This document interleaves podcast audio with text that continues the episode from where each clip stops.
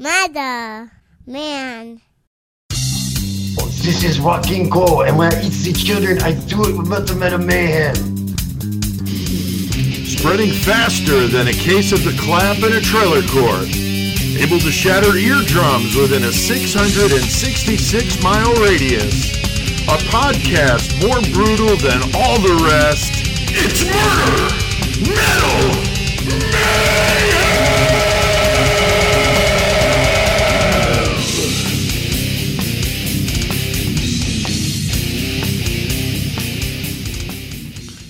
All right, what the hell is up here? It's a little different. Got everybody's remote tonight, and uh, it's Tuesday, and we're throwing down a new Murder Metal Mayhem. And I'm here at Oh, Horns yeah. High Studios for the Horns High Podcast Network, episode 207, happening tonight. And Chris, you uh, feeling a little under the weather and doing this remotely? How you doing Yeah, over there? Figured I'd do it from home. Just Yeah. figured I'd do it from home instead of getting around and feeling all fucked up other places. Yeah, and your your dedication to Murder Metal Mayhem is is exemplary because I know we've we've all done a few episodes under the weather, so it it sucks when it's got to be uh, you. All right, all right. And uh, Joey, how about you over there in the four one nine? Uh, not doing too bad over here hanging out. My whole fucking day, I felt I it. I don't know why it just felt like a Monday to me for whatever reason, but uh, I've been at work like fucking every day forever. Like since I saw Chris and Courtney, fucking, I've had to work every single day, Oh uh, at least a little bit. Yeah, and fucking so for whatever reason, my head was so fucked up. I'm like, kept thinking it's Monday, it's Monday, and like four times today, I had to tell myself, "Oh fuck, we got the podcast tonight. Got to go on the podcast." right, right. That's I was like, I can't go. To, De- I can't go to Detroit and get a bunch of fucking weed. I got to do the podcast. What the fuck? yeah, definitely, and it would not be good if you forgot about us. We would we would feel injured. All right. Well, last week, uh, or I'm sorry, the t-shirts. Uh, Chris, what are you wearing over there? The nation. Uh, I got I got on the yellow fucking a born in grind media shirt. Fucking represent yeah. fucking goddamn Georgia. nice. And Joey, you look like you've got a Disney-inspired uh, shirt going on over there. I got the coat hanger abortion shirt because uh, our buddy fucking Eric Grand, who fucking does blasphemation and he does Tampa Death Fest and Grind Fest, uh, listener to the fucking show and fucking supporter, but um, he just announced the fucking Tampa Grind Fest fucking lay or uh, lineup. I saw. Pl- I'm playing that, but also uh, coat hanger abortion, the shirt that I'm wearing. They're headlining the second day, so Nice, Okay. nice. Hey, I was gonna say congrats. I saw that lineup. That's killer, dude. hell yeah. Awesome. And I'm wearing my Death Sound of Perseverance t-shirt. So, and I got uh, CCK behind me wearing his Metal Blade shirt as always. So uh, we are chilling the fuck out and uh, ready to do some Murder Metal Mayhem. Uh, now, Yes, last are. last week we hammered out our first episode of 2023 with a feature on the acid bath murderer. Chris, that was a pretty brutal one, man. Uh, yeah, that's a good way to get rid of bodies, I guess, if you're not gonna leave pieces and shit. Right. But he should have boned up on his law because he screwed up on Yeah, that whole corpus that whole delicti no thing. body. Yeah. That doesn't mean you can't get fucking indicted or whatever on the fucking shit. Right. So that was a sick and twisted UK case going back to the 1940s uh, with that demented bastard and, uh, you know, the whole acid bath thing, which is just, you know, Joey, we talked about that. I mean, that's one of those cases like that you definitely know because, you know, that's so shocking. Yeah.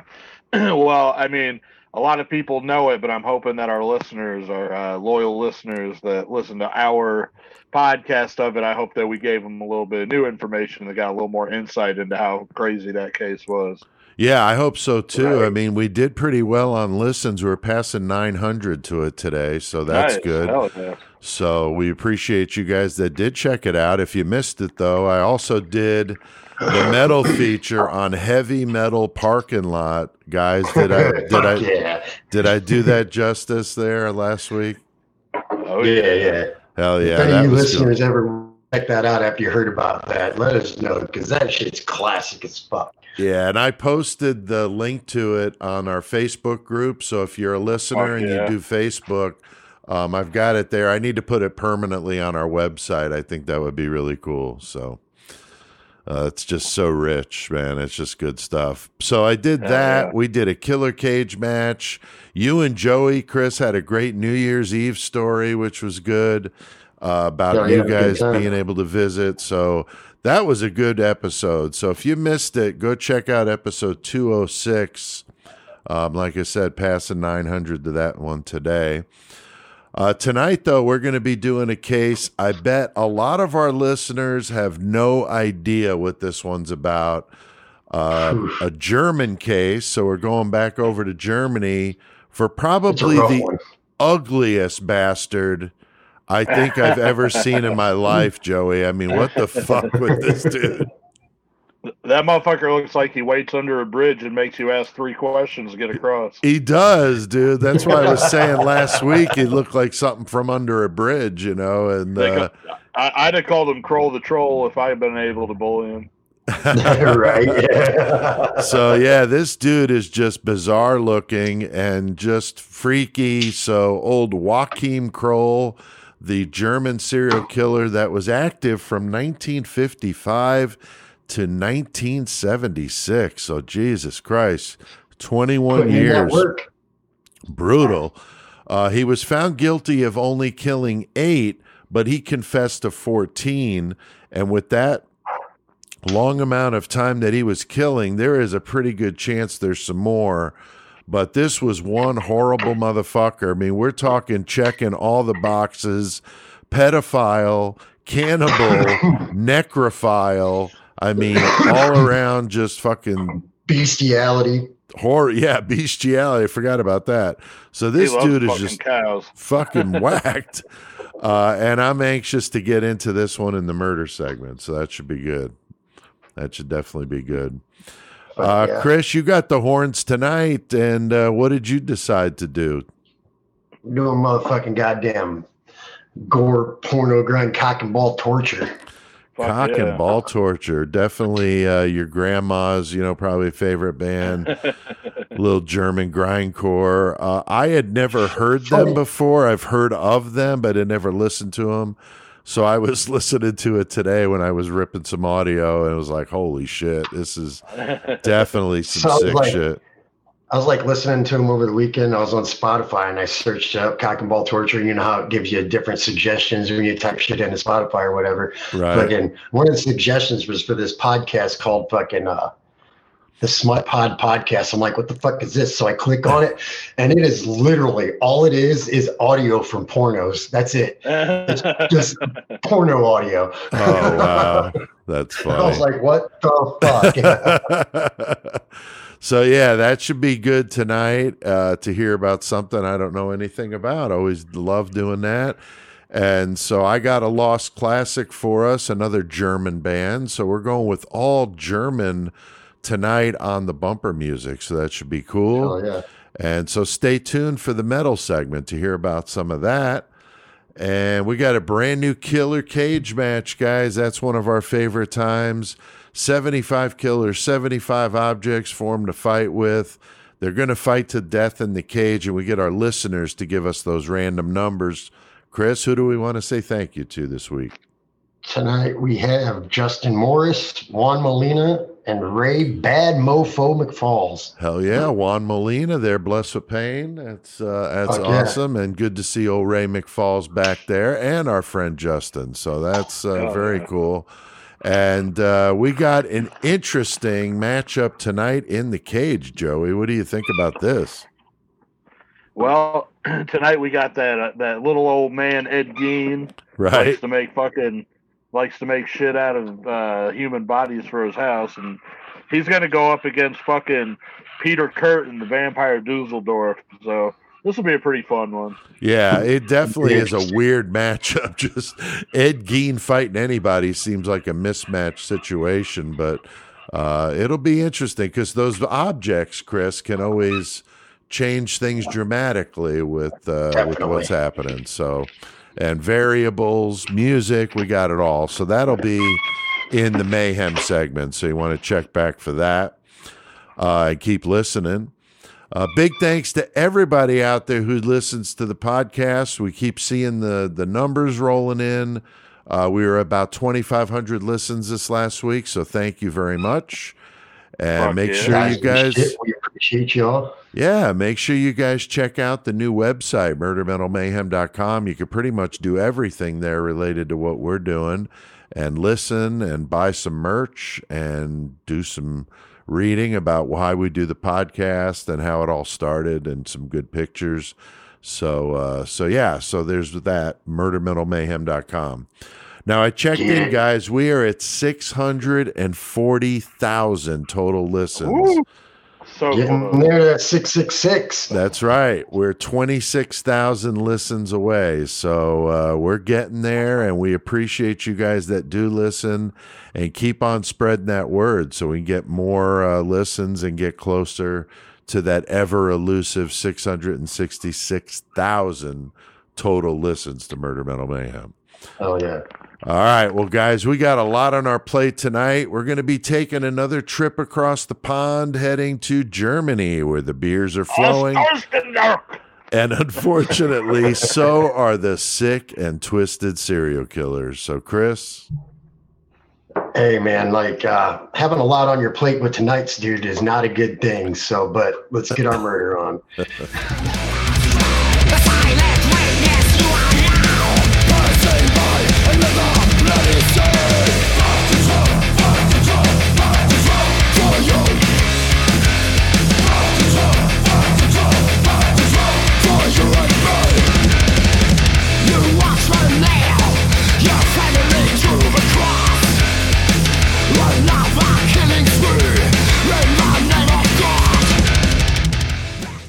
all right. That was Surgical Strike, a great German band. Uh, we interviewed them a while back, and that was their I song. say, I thought we did. Yeah, five. Really like those guys. Five two seven, good band, uh, killer thrash metal. So German, keeping with that German theme tonight. So, all right. Well, we're going to be talking about the case of Joachim Kroll.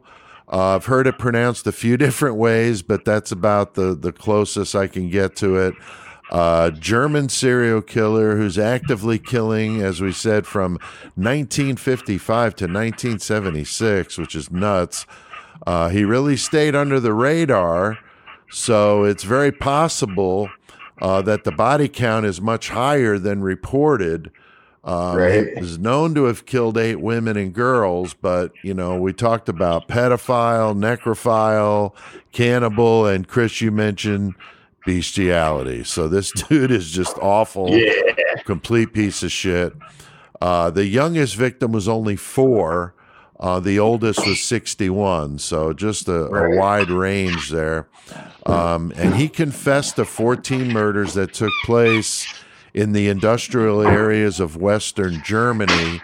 Uh, the police captured the wrong dude and put him in prison for years before the truth came out. And this is one of the ugliest bastards I think I've ever seen. And Well, yeah, he's a definitely beautiful-looking like something out of a horror movie, man. I don't even know what I might to have take. to. Uh, I might have to draw old Joaquin Kroll for the new activity book. That would be a good one, dude. Definitely, especially with those crazy glasses he's got on. Kroll the troll will make that for sure. Yeah, right. Well, Chris Kroll is definitely one that a lot of true crimes are probably not going to know about. But if this guy wasn't tailor made for murder metal mayhem, I don't know who is.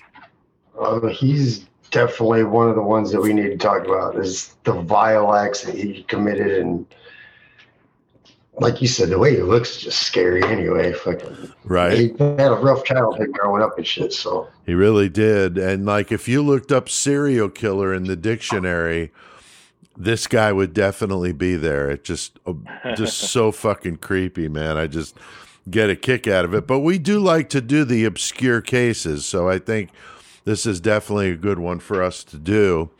And Joey, it's amazing to think this guy stayed under the radar for that long a period of time, but he was so careful um, the way he picked his victims out, really did his homework. Yeah, he uh, he was pretty meticulous, and everything was pretty much you know stayed in the shadows until the very last one that we'll get to. But overall, yeah, he was like a boogeyman for sure. Yeah, he was able to stay, you know, I think just because he was doing it away from home, which we're going to talk about, you know, that is definitely a huge uh, way to keep yourself off the radar is not kill close to home. So, um, but, you know, yeah, I mean, and you know, like guys like the Green River Killer, I mean, they proved that you don't necessarily have to be the smartest guy in the room to stay under the radar, you know. Definitely not with this guy. Jesus. I mean, Green River was what, 60, 70 victims or something like that. I mean, holy shit.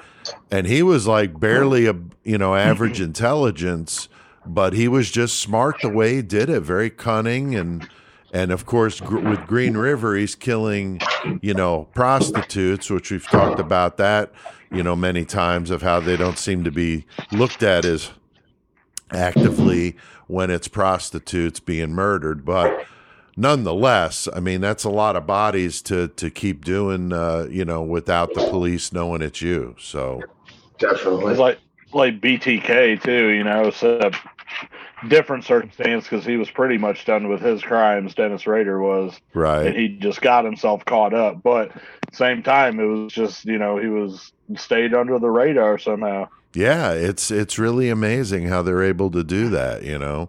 Rader under the radar. Now, this one I never heard of before, and I just stumbled upon this documentary, and I'm like, oh my God, we got to do this one. Um, and I just knew from looking at this guy that we were definitely going to get this case eventually. And, uh, you know, we're going to do our best with some of these German words tonight, but Chris, you're our resident expert on the German language. So. high. So so we'll rely on you tonight, Chris, to make sure we stay Sweet. straight. So Sounds right. great. So so Joachim Kroll is born 1933 in Hindenburg, Germany. Now, if ever a place would be so telling of bad things to come, we all know about the Hindenburg crash from 1937. So this guy comes from a town of the same name only four years before that horrible accident. So I did my homework and checked that out. So I was thinking, man, that had to be about the same time. So it was funny. It was only four years away. Um, but he you was the. Hindenburg. It, it isn't even a city in Germany. It ain't even a town in Germany anymore. Oh, really?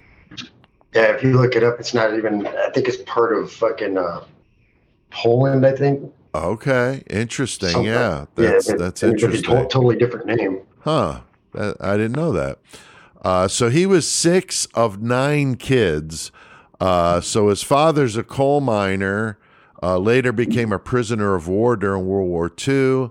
Uh, they're from East Germany uh, and were kicked out of World War II, uh, after World War II to West Germany. And for you listeners out there that are young, uh, may not realize that at one time Germany was two different countries, East and West. And when the Berlin Wall came down in the late 80s, then that put an end to that. So Take down that wall, Mister that's right. That's right. That's right. So, Chris, like you said, man, he had a rough go, man. His family's incredibly poor and living in some sparse fucking conditions, man. Yeah, he had. I can't remember how many siblings he had. He had like fucking. There was nine kids siblings. total. So, Was yeah. Nine. Okay, yeah, I was gonna say I can't remember how many, but there was a bunch of them. They're all packed into this place. Right. And this couple of things I said that like whenever one of the other kids like did some shit and they got caught, they'd always blame it on fucking Joaquin Joaquin fucking like he did it so like he couldn't build no relationship with his siblings because they're blaming everything they do on him like he's a little fucking scapegoat. Yeah, they definitely were mean and would blame everything on him, which, you know, I mean, I know kids do that shit, but, you know, we see this a lot with these cases we do where these kids are picked on. And in this case, you know, he was really picked on at first at home, you know, so he had this just really shitty home life. And, um, you know, this tiny apartment, you know, and he felt like he was alone even with his own family, which is fucking sad, man. Yes, it is. You know. Now Joey, he's a scrawny kid with a very low IQ, so this dude is just not born with many uh, attributes here. no, he's uh, he's given the short end of the stick, so to speak, and Right. um, has a lot of trouble socially. On top of the fact of everything he had going on in his home life, and he just, you know, it seemed like he uh, he was turned on to hatred at an early age, and he's going to show that to you know show it off to people uh, as well, and uh, he couldn't contain it. It seems like, but yeah, everything fucking added up. You know, sent him on a fucking terrible path for sure. Yeah, it's really Yeah. sad. I mean, this is one where the home situation really did, uh, you know, not help matters. But the fact he's born with the, you know, low IQ and real small like it wasn't that, as wasn't an IQ only like seventy six or some shit like that. something like Fucking- that. Yeah, stupid low. right. Definitely uh, a very low IQ, which is not going to help Shows anything. you don't have to, like you said earlier. It shows you definitely don't have to be smart to get away with shit. Like no, you don't have to be a genius about everything. Like because he had he was not smart, but no, no. yeah, Yeah, it's amazing he was able to get away for that long. Now, um, I saw that he was so withdrawn that he hardly spoke because he met with so much abuse from everyone around him. And we've talked about bullying as being part of what makes these guys tick, but I think, you know, this kid would have been fucked up with, you know, all sorts of ways at school, um, you know, between his home life and then the kids at school and just this horrible, poor, impoverished environment. I mean, this is like right. this like how to make a serial killer basically. It's it's awful. Now, once he starts going to school, like I said, things aren't going to get any better. He's he's getting fucked with nonstop. Uh, his father signed him up for the Hitler Youth, which is sort of an ROTC for German kids uh, to indoctrinate them into the Nazi Party. Uh, this does not work out well for him either. So he's not fitting in even with those fucking whack jobs. So it is a very, very sad situation. But uh, right. yeah, I mean, Chris, that just sounds crazy to think his dad signing him up for that shit, you know? Yeah, I mean, fucking Nazi Germany wasn't a pleasant fucking place for anybody unless you were a Nazi, I guess. But True. fucking True. seeing seeing like chicks getting raped like by fucking all over the place by any soldier in general, obviously. Fucking they just do what they want. Right. And fucking like uh even now today in the Middle East, like kids with bombs blowing themselves up and shit. Like you start witnessing that, it's gonna fuck with your head a whole lot, man.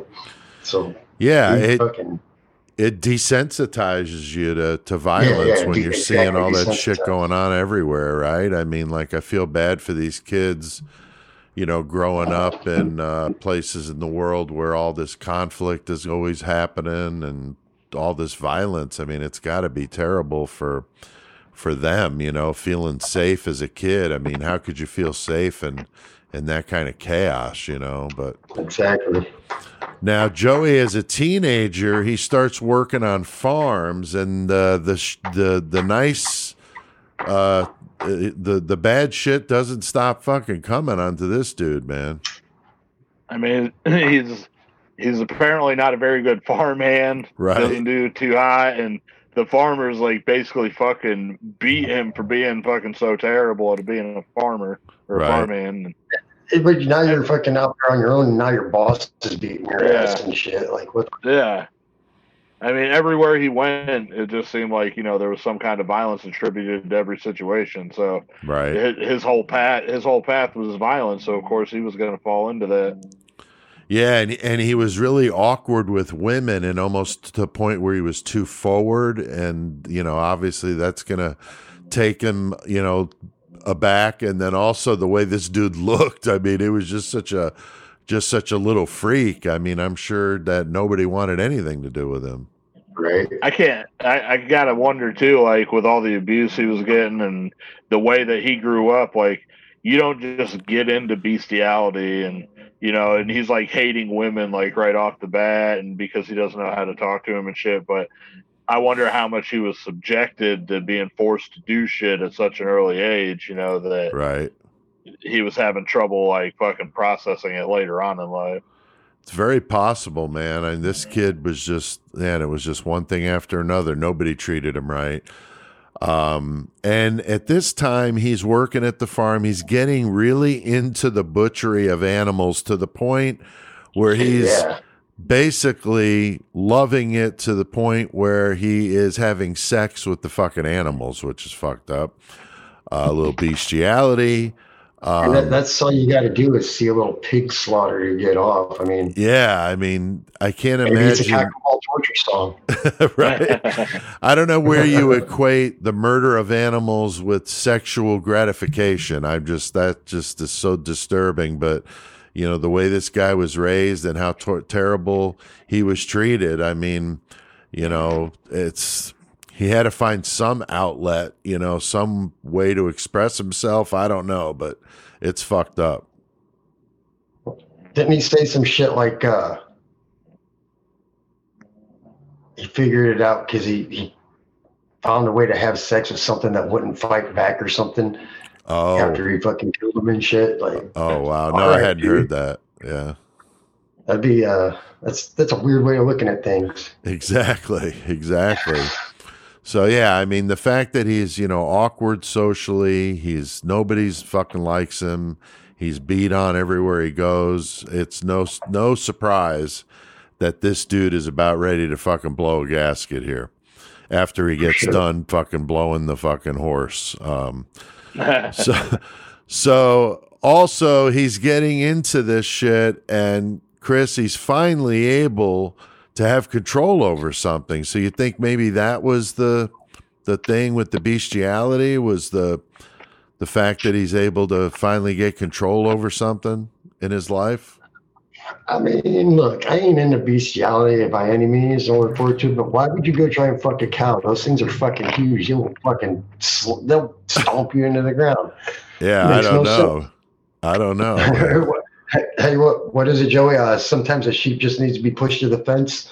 right. Exactly. yeah, I mean, I don't know. It's uh, it's hard to even imagine uh, having that sort of feeling about animals, but uh, I don't know. I mean, it sounds like this guy might have been a fun guy to party with. You know, I mean, shit. If, if he was in your crew, you'd just be like, hey, guys, like 20 bucks I can give him to go fuck that sheep. Yeah, over there." right. hey, Joaquin, tell him about that pig you fucked the other day.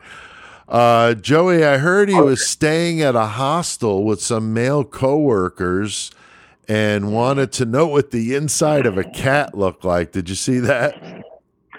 Yeah, so he fucking beat it to death and fucking ripped it open. The motherfucker's already he's working at a slaughterhouse, so he's seeing bigger animals get butchered. He knows Right. what those insides look like. He wants to Yeah. see what this little fucking cat's insides look like. Right. Just Yeah, that's out. pretty fucked up. I can't imagine what the roommates were were thinking Dude. while all that was going down. I'll tell you fucking something funny that happened. Uh, was whenever uh, I was in the Boff and Forest uh, with the skiing bitches and shit in those Right. days. Right, right. Right. uh, whenever whenever I first started hanging out with Clay, cemetery rapist, like he was he was still underage, like he couldn't drink, he couldn't be up at the bars, but um, the the horseshoe, which is now closed down anyway, so I can I can say whatever I want about it, but uh, I used I used to bring him up there all the fucking time, and we would get fucking drunk as shit and just hang out because that was my fucking bar at the time. So fucking you know that's just the way it was. But uh, Right. I remember. Uh, so he's up there like getting drunk and getting fucked up at an early age for the first time, and he's meeting all these people up there in Forest and shit. And uh, one of our buddies fucking uh, came up to him, and he, he was like wearing Carhartt and fucking all rednecked out and shit, fucking farmer. And uh, he started talking to Clay, and Clay's all drunk, and he starts telling Clay, he's like, "Yeah, around here they call me the goat fucker because I go around fuck goat. And he kept fucking telling him this all fucking night, just fucking with him. And Clay was like, "Bro, is that dude for real? Like, is he the goat fucker?" And like, it became a whole fucking thing. So anyway, That's this awesome. this kind of this reminded me of that. But, the um, goat but yeah- fucker. That's good yeah, stuff. the goat fucker. But uh, yeah, the cat guts, man. The motherfucker killed the cat, beat it, fucking showed off the cat guts to the other boys, and they didn't seem too amused by it though. No, I'm thinking not. Uh, no, not really. I'd be looking They're for like, another "Hey, place to live, man. with cats. Yeah. I'd be looking for another place to crash. Um, now he gets this weird childlike innocence mixed with this fucked up sense of humor and the whole awkward social thing. He's just such a bizarre like combination here.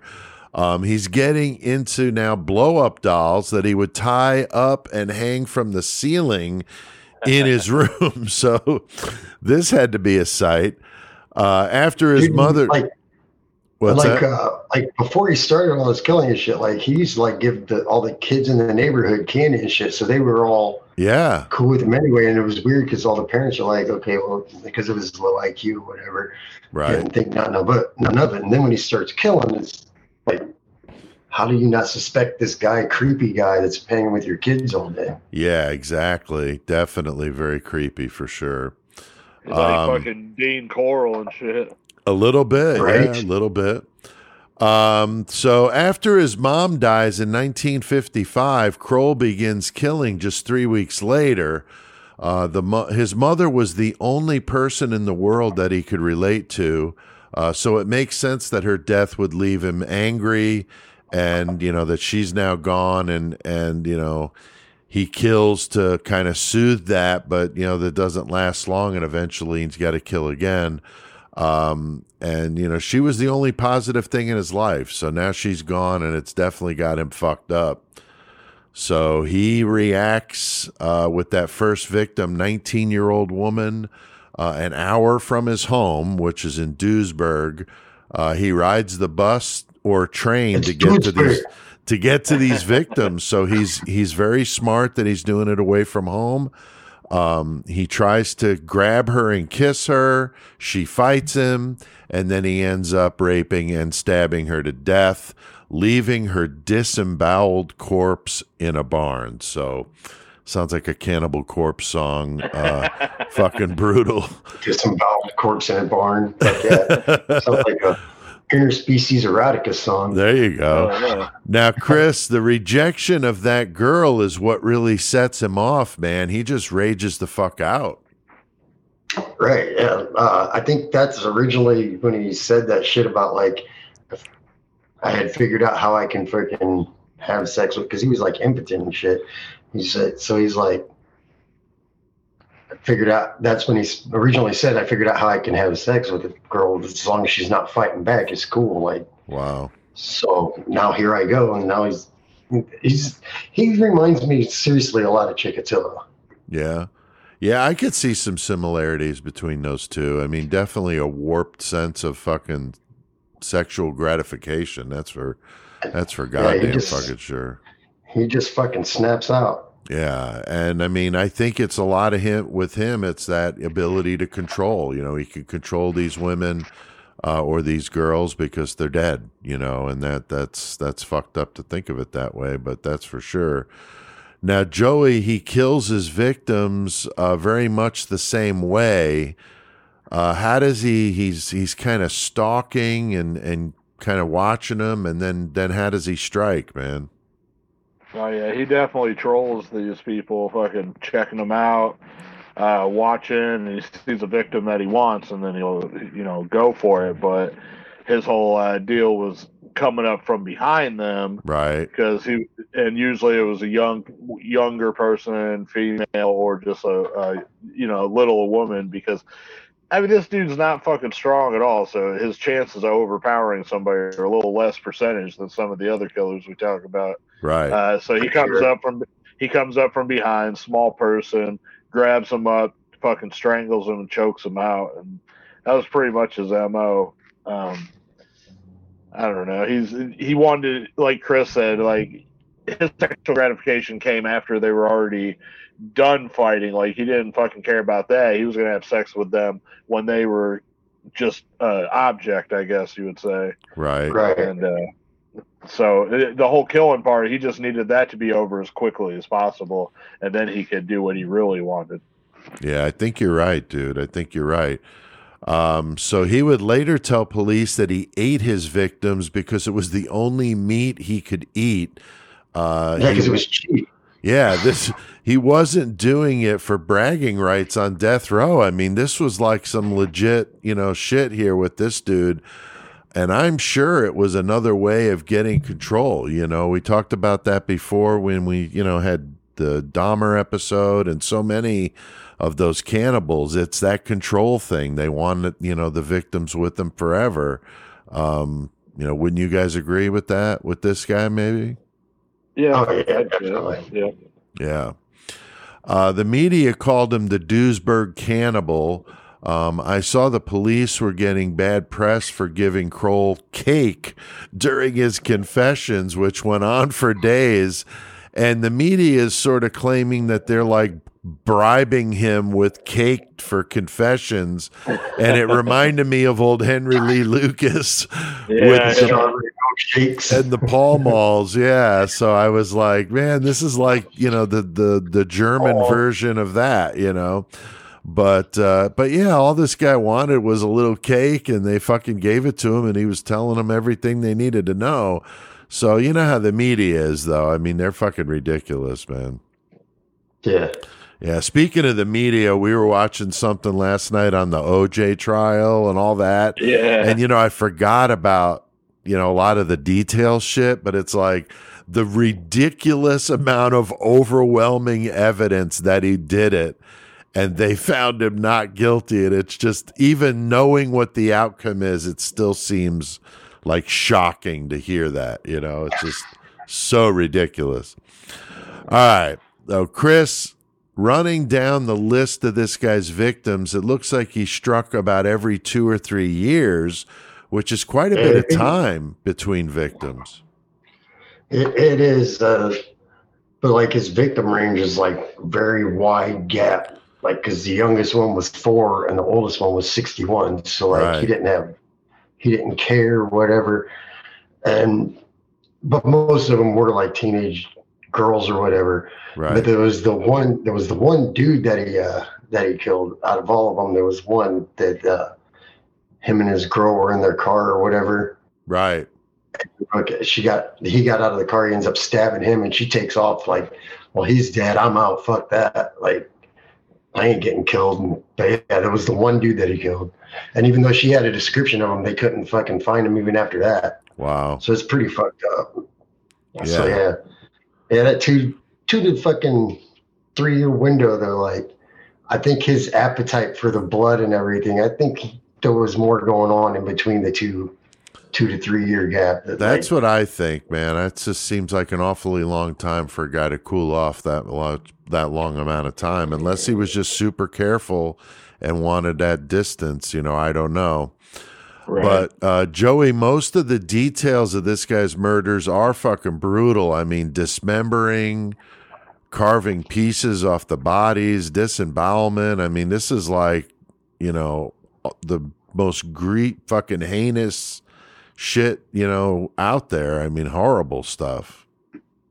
Yeah, he was brutal. I mean, he, he enjoyed killing. Uh, he enjoyed having sex with the dead bodies. So he was in his element through all of it. And, you know, like we were talking about, most of the deaths were strangulations, but I mean, he didn't always do that either. Um, there was a 13 year old that on Easter in 1962, he strangled her with her own scarf. Right? Uh, and then there was, you know, this other uh, five year old, and I think this was like four years later after that happened, and he ended up drowning her in a stream. And he said he did that because he just wanted to see what it felt like to drown someone.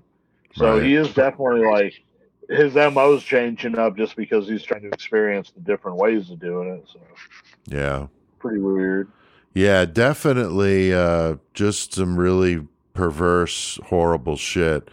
Um, and I did see, though, I mean, it happened more than once, but in one of the cases, Uh, the boyfriend of one of the victims in 1966 was falsely accused of his murder, and he was eventually let out of prison when they realized he was wrong. But I mean, there were other ones like that. I mean, that's that's pretty fucking horrible, man. And that there was like multiple people that ended up going to prison. A couple of them ended up dying. Yeah. For a crime he committed. Yeah, unfucking believable, man.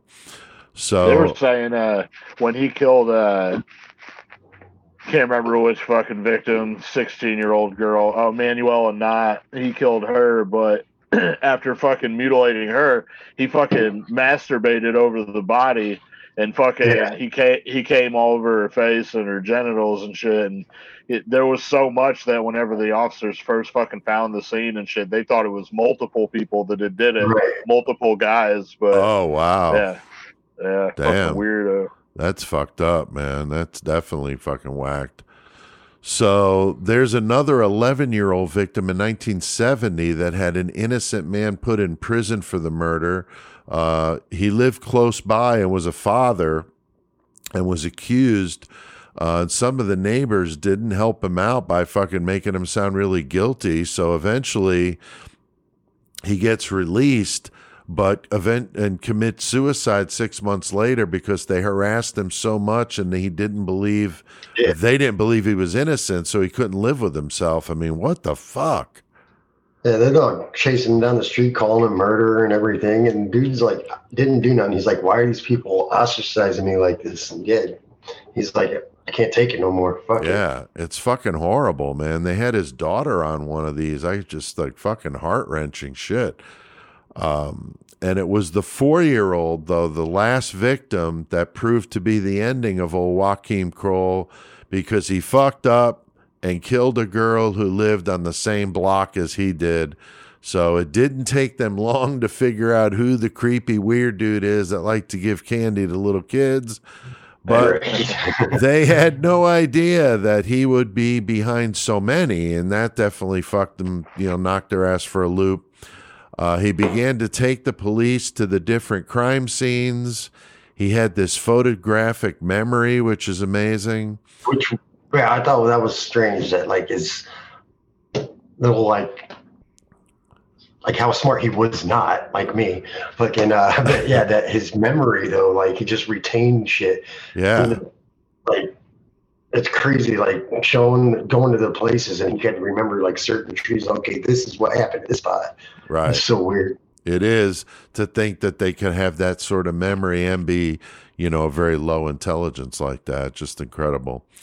Um, so there were cases where he wasn't able to figure out the areas, but you know, a lot of that was due to like new construction and you know things looking different. So you know, no big surprise there.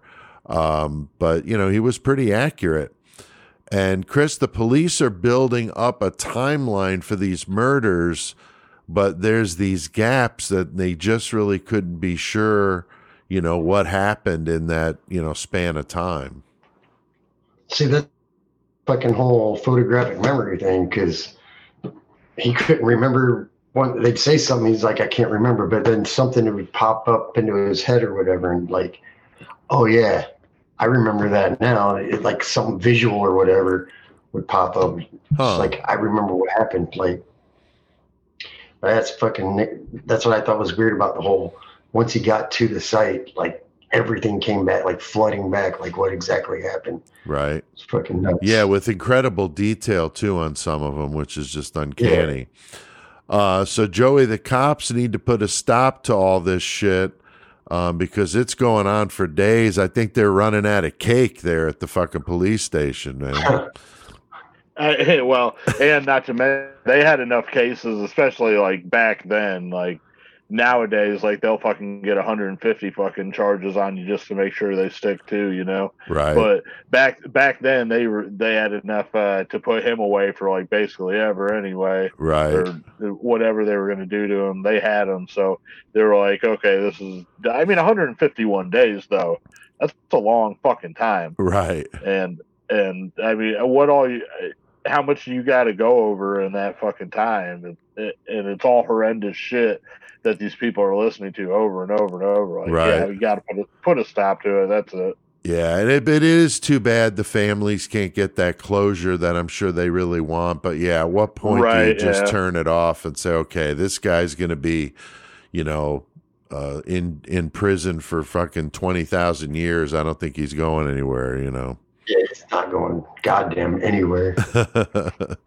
so at least the family of the man who killed himself after being accused of killing that 11 year old would you know finally know that it was kroll and not their you know dad or their you know husband That doesn't bring whatever. him back, though, does it? it doesn't but at least his memory is not you know that which is would be The fucking horrible remains. is that sick ripper i hear in the background oh, that was pretty close. Yeah. it's sad that he has to kill himself, like you said, Joey. Can't bring him back, you know, or Chris said they can't bring him back. Uh, there was Yeah. actually two other men who killed themselves after being dragged into this bullshit. So unbelievable. Yeah, for real. I mean, holy shit. Um, I wondered if I Yeah, was reading yeah, that that is- right, but I read that in more than one spot. So there were Yeah, three of yeah. them. Uh, guys Yeah. accused, imprisoned in some cases, and then uh, suicides. Like, wow. And like, yeah, they should be on his body count too. I was just gonna Right, say that. true. Yeah, they Yeah. they should be because yeah, that's just collateral damage for sure. Um, and I know at, at least one of those, maybe a couple of them, one of them killed himself, especially because it, everybody that was in his neighborhood and everything else was still being like, "Yeah, you're Yeah. the you're the sicko, you're the fucking you know dude that did this," and yeah, man, that's got to be so rough because you can't even fucking. You're like, "No, I didn't fucking do this," but no one's believing me. You fucking lose your mind, you know. right. They let me out of prison. I, I didn't do this. Like, what the fuck, man? Right.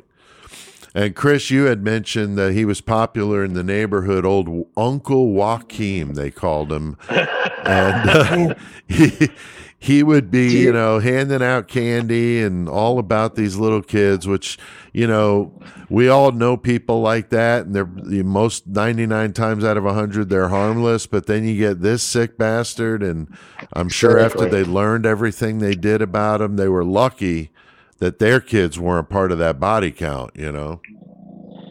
Yeah. After you look at that, you're like, oh shit, my kid hung out with him all Right. the time. Right. So I they feel would, sorry for these other families, but we're good. right, right. I mean, definitely going to freak people out once you find that out. Um, but it's amazing how well he was able to hide it. Um, and he didn't kill that last victim, uh, you know, until 1976, which is, you know, when he does that last one there close to home. And he's also dealing with a bad leg, which is why they say he did decide to clo- uh, to go close to home. And over the years, I watched uh, one of the detectives was saying that the killings kept getting closer and closer to his home because of his issue. I guess he was having with this bad leg. So I can't I walk. got- I can't walk. maybe I gotta like wonder too if. Uh, go ahead, Pete. no, I was gonna say like BTK as he got older, he had to kill older women because he wasn't strong enough to do it. So kind of the same thing, you know. Right. Yeah, I agree. I agree with that, and also I, I I feel like part of it too is you're getting away with all these murders like over and over and over. Um, so you're getting more confident in one aspect of it that you're going to get away with it. But as far as like the proximity to his home getting closer, you got to wonder if that's also because you know in his daily rounds, uh, going through his life, he starts seeing some of these same victims over and over and over, and he just obsesses on them. And I think like especially the one with the the last little girl that he just was like, no, I want that, and I can get away with this shit. So I think you just fucking start getting that god complex, and he's like, no, I want that. I'm gonna have it. And he took her, Right. but Right. it was it was his undoing though. Yeah, definitely, man, definitely. So, um, you know, it's uh, you know, the, the the police describe how odd this guy is. Um, you know, Chris, they said they found a pan on the stove with some body parts in it. What was the deal with that? Dude. Well, it was there was like a whole hand in this pot of stew in there when Oh, they came man. into the fucking house. And then like when they opened the refrigerator, it was like Dahmer's refrigerator, except I guess it was a little more organized, but he just had pieces of human flesh all over cooking it everything, and he was eating it. And uh, Wow.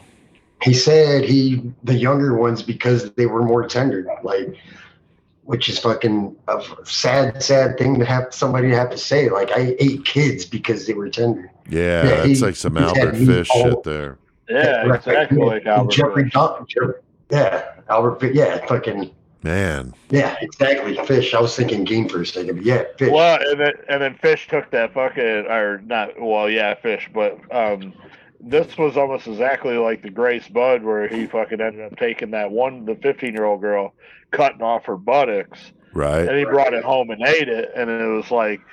You know, fucking, you know, this guy probably had a fucking study of Vampire Brooklyn himself, Right. and Right. was probably very interested in uh, repeating some of the things that he had done. It or it just seems that way because he definitely fucking, uh, you know, the drinking the blood, all that. I bet he was fucking doing all that shit. Oh yeah, for sure, man. This guy is uh, definitely fucked up. Um, now, um, you know, he, the cops start to figure out how to break through to this guy because at first he was not wanting to talk. And one of the cops kind of wins him over. He finds out that he liked to fix things like TVs and stuff like that. So he starts talking to him about that. And then, you know, then Kroll kind of thinking, you know, oh, wow, you know, I found somebody I could talk to, you know, and he just kind of befriends him. And, and that's what gets him to, to kind of open up, you know, I mean, that's, that's smart on the cops part to figure out, you know, what it need, what they need to do to, you know, communicate with this guy, man. Yeah, break the ice. Between that and some fucking coffee cake, man, he's fucking, he's your buddy, man. You know, Honestly, once he started talking, though, he just let everything go. Like, yeah. yeah, I did it. Yeah, Joey, I saw that he also tried to flush some of the body parts, kind of a Dennis Nilsen thing here. But apparently Yeah. he had the same problem as Nilsen with the blocking up the drain, man. What the fuck? yeah, fucking. At least whenever, whenever Haigh did an acid bath killer, he seemed to fucking get that shit down the drains, you know. And, Yeah, because it's basically liquefied. Yeah, Right. but this this dude, nah, he fucked it up, man. Fucking fucked his drains up. The neighbors were fucking pissed. His fucking Right. place smells horrible. Uh, it's like fucking Dahmer Gacy, you know what I'm saying, with all the body parts. oh, man. They were. Uh, I remember, or I remember that, but uh, they were talking to him and shit whenever they caught him. And he was talking about, you know, the cannibalism and shit because they found all the shit in his house, like Chris was talking about. But Right. he was like, "Well, it, it it's a very hard time right now, and it saved me money, so it's something that I did for economical reasons." right. And that's fucked up. But I mean, That I've heard that up. before in, in, in like other famine times. And There was like a, that, uh, a the know? Russian one of those Russian cannibal episodes we did that Sasha the cannibal I think him and his mother yeah, yeah. were doing it to save money because they were so poor. Yeah, it's fucked up, Yeah. man. That is And there's that, sa- there's that sapphire pamphlet thing from back in the day. I can't remember exactly. It's this long ass thing, but something about the benefit of eating poor people's of rich people eating poor people's children to keep them off of their hands or whatever. I Oh, can't remember what it's about. I have to, I'll have to find that. Like it's fucking hilarious. That's I love fucked up. That's fucked up. So, um, when his neighbors complained, though, I saw that he told them it's just guts, so that they would have. No, yeah, it's just guts. yeah, don't He worry didn't about it. Like his neighbor didn't think he was like he was like oh whatever fucking old Yeah. fucking cool being silly and he goes up there like oh shit and they found like and they, yeah they found like uh like a child's like organs in there like liver and kidneys and whatnot. And then he fucking tried saying that he was just fucking skinned rabbit and it was from that. Yeah, Yeah, that's fucked up. yeah like uh, that's not from a rabbit homie. But so he had a real react attraction, uh, what he called a funny feeling for that four year old girl. So he was just really obsessed with her, and he winds up luring her into the apartment, strangled her with a stocking, and then did all sorts of barbaric shit with her body parts. Uh, she was simmering on the stove, like you said, Chris, when they walked into the apartment. So definitely, definitely fucked up. Um, Nuts, the police would say he was totally emotionless. Um, he told them, you know, that he ate the, the flesh, like you said, Chris, for the money, uh, to saving the money on his grocery bills. That's just so fucking crazy to think of that shit. So he charged, or he's charged with eight murders, even though he confessed to 14. Uh, the public was paying very close attention. The media's all over it, and they're certainly not helping, and they're feeding into this shit. Uh, Right. Kroll is finally convicted in 1982 for the murders. He was sent to Rheinbach prison or Rheinbach, Rheinbach prison for life. And then nine years later, 1991, he dies of a heart attack at the age of 58. And that is definitely one of the most disgusting things that we've talked about on the podcast for a while. So definitely got off easy. Definitely, yeah, he did. Uh, definitely a fascinating case. But guys, anything to add to old Joachim Kroll? Definitely a fucked up story. Nothing I can think of offhand. Okay. No, nothing on my end. All right, very cool. Well, I did my research for this one by watching The World's Most Evil Killers. That was the first thing I watched on this dude. Really good. I love Yeah. those episodes they do. Uh, they're always really good. Um, I also used Murderpedia and Wikipedia for some of the details. Um, I'll be, I'm telling you, Wikipedia has been better lately than I've seen it in a long time. And I do always check stuff, but for the basic gist of it, uh, it's really been been helpful to use that. So I'm gonna totally people you know, uh, actually wanting to find out are sick of it being dumb. Probably, probably. Uh, there's not a ton of stuff out there on this guy. I know there's some I was podcasts. very surprised. I thought we've had this dude on the list for a while, and I knew the story fucking like for a while because it was so fucked up, and I couldn't believe whenever we started or whenever I started researching for this episode, like how little there was. yeah, Right? yeah. I think it's amazing uh, to to find that out too. That there's just not a lot of it out there on some of these cases. Definitely, you know, this guy was. You know, just fucking creepy as mo- as fucking anybody else out there. That's for sure. Now, I next, think I learned about him. Uh, the first time I heard about him was in the Encyclopedia of Serial Killers.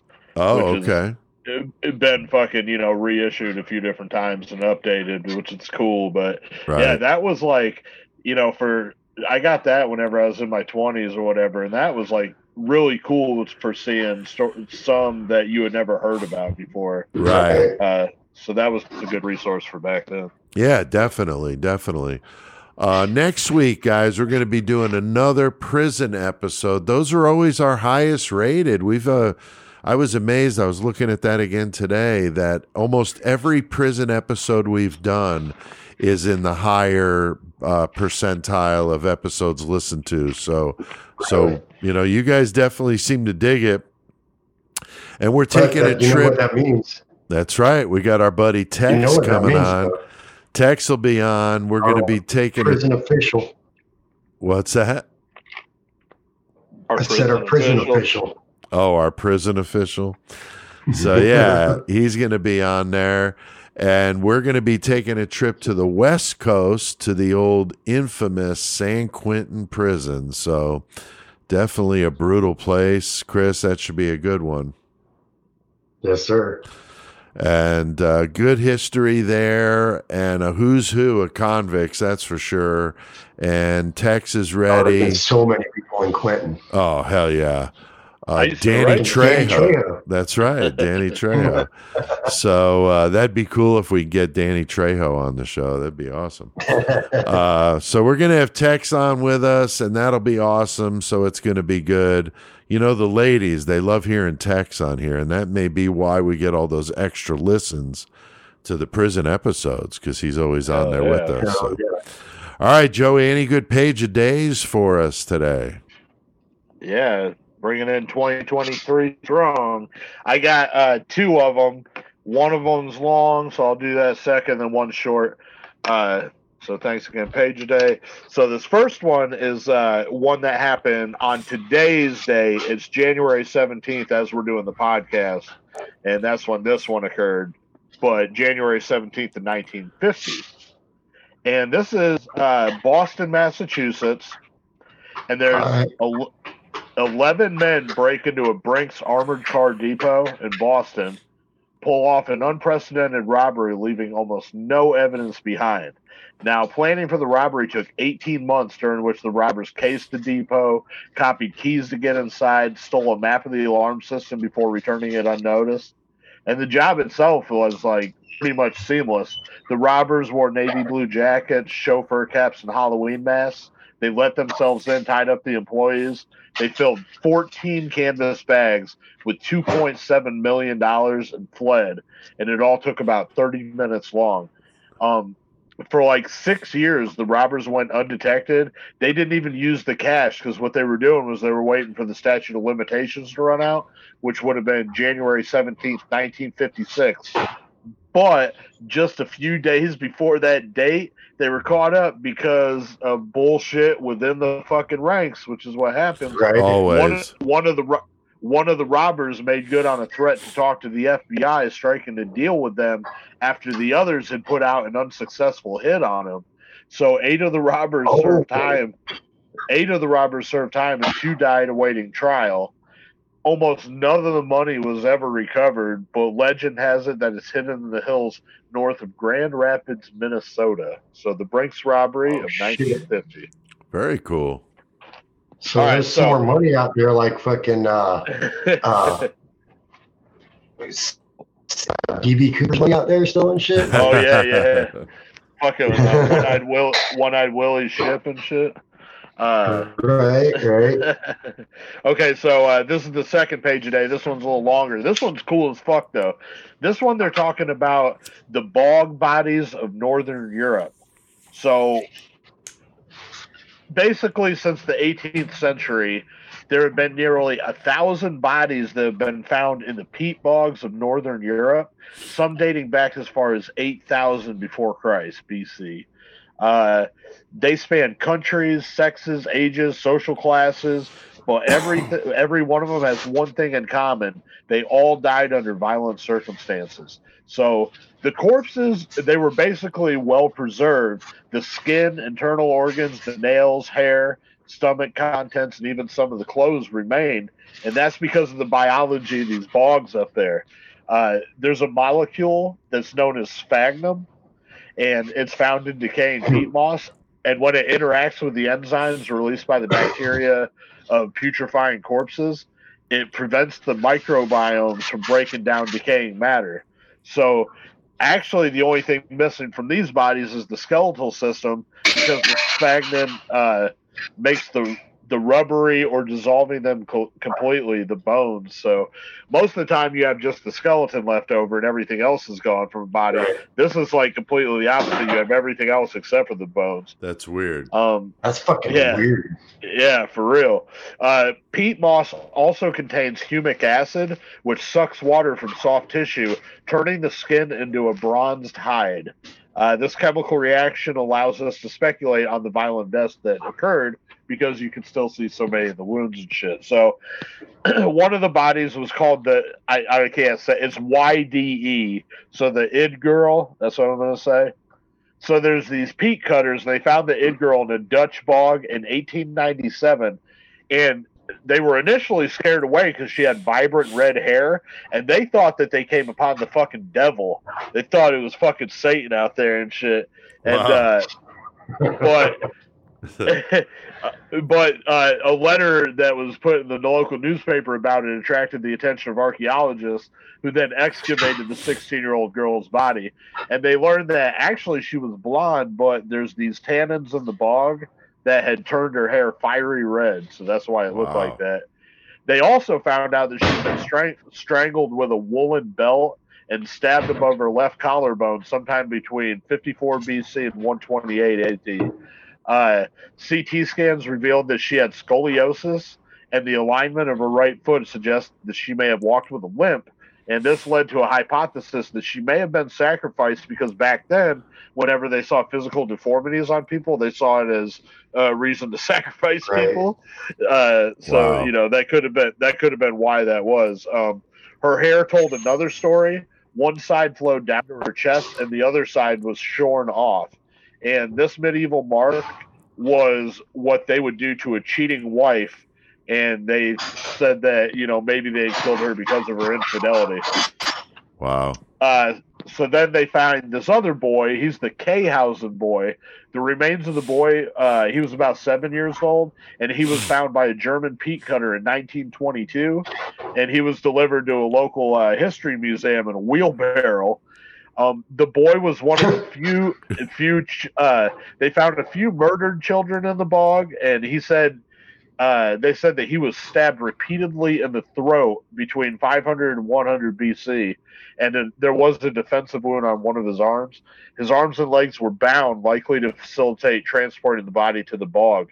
Um, X-rays showed that he had an infection in the top of his femur and his tibia. and suggested that may, he may have been malnourished or had a disease that affected his growth. So, of course, they say that you know possibly they might have killed him because of that. Wow. Um, they said now back then though they did say that disabled people held special powers, but the, but the job could turn deadly if their predictions failed to materialize. So you could speak, you know, you could fucking. Uh, there were certain things that you could think that a person could do almost magically because of their disabilities, but Wow. if they weren't doing that shit, then fucking, you know, They're done. basically, yeah. wow. Uh, so then another guy they found was So the Holland basically, man. all of them got. Yeah, basically all because they weren't doing that thing, that magical power, disabled. All right, so then they find this other dude, the Tolland man. This dude's perfectly preserved in a Danish bog, and the peat cutters happened to find him, reported him to the authorities, and they thought that they had found a recent homicide victim because that's how well preserved this body was, and he had actually been killed between 375 and 210 BC, and that's Damn. fucking forever ago. That's and these, uh, crazy. you, you you can see pictures of this one, and I mean, it's like looking at uh, basically like fucking Han Solo whenever they fucking put him in the fucking whatever liquid Jabba put him in. oh, right. yeah, no it's like fucking really. perfect. Uh, the archaeologists that examined the man, they observed a peaceful expression on his face, but then they noticed that there was a noose around his neck, and then they found out uh, through radiographs that his tongue was distended, indicating that he had been hanged. He was a 40 year old and he was uh, laid in the bog with great care, suggesting that he may have been a ritual sacrifice to appease gods in exchange for a plentiful harvest, which, of course, we heard about that before. Um, right. cremation was a more common uh, Danish burial custom at the time, but Tolland man may have intervened or uh, may have been entered to the bog to provide the gods with a whole and functioning servant. It's fucking crazy. Wow. They're talking about. I got to talk about two more people, and then I'm done. So I'd say this is a longer one, but pretty cool yeah. uh, bog bodies in northern Europe. So anyway, so the this other guy is the Grauballe man, and he was dug up in a Danish bog again by peat cutters in 1952. Now this is a 20 to 30 year old man. He had been excavated between 290 BC and 310 uh, BC. Brutally, he had been hit in the legs in a way that made him fall to his knees. Then his throat had been slit from ear to ear.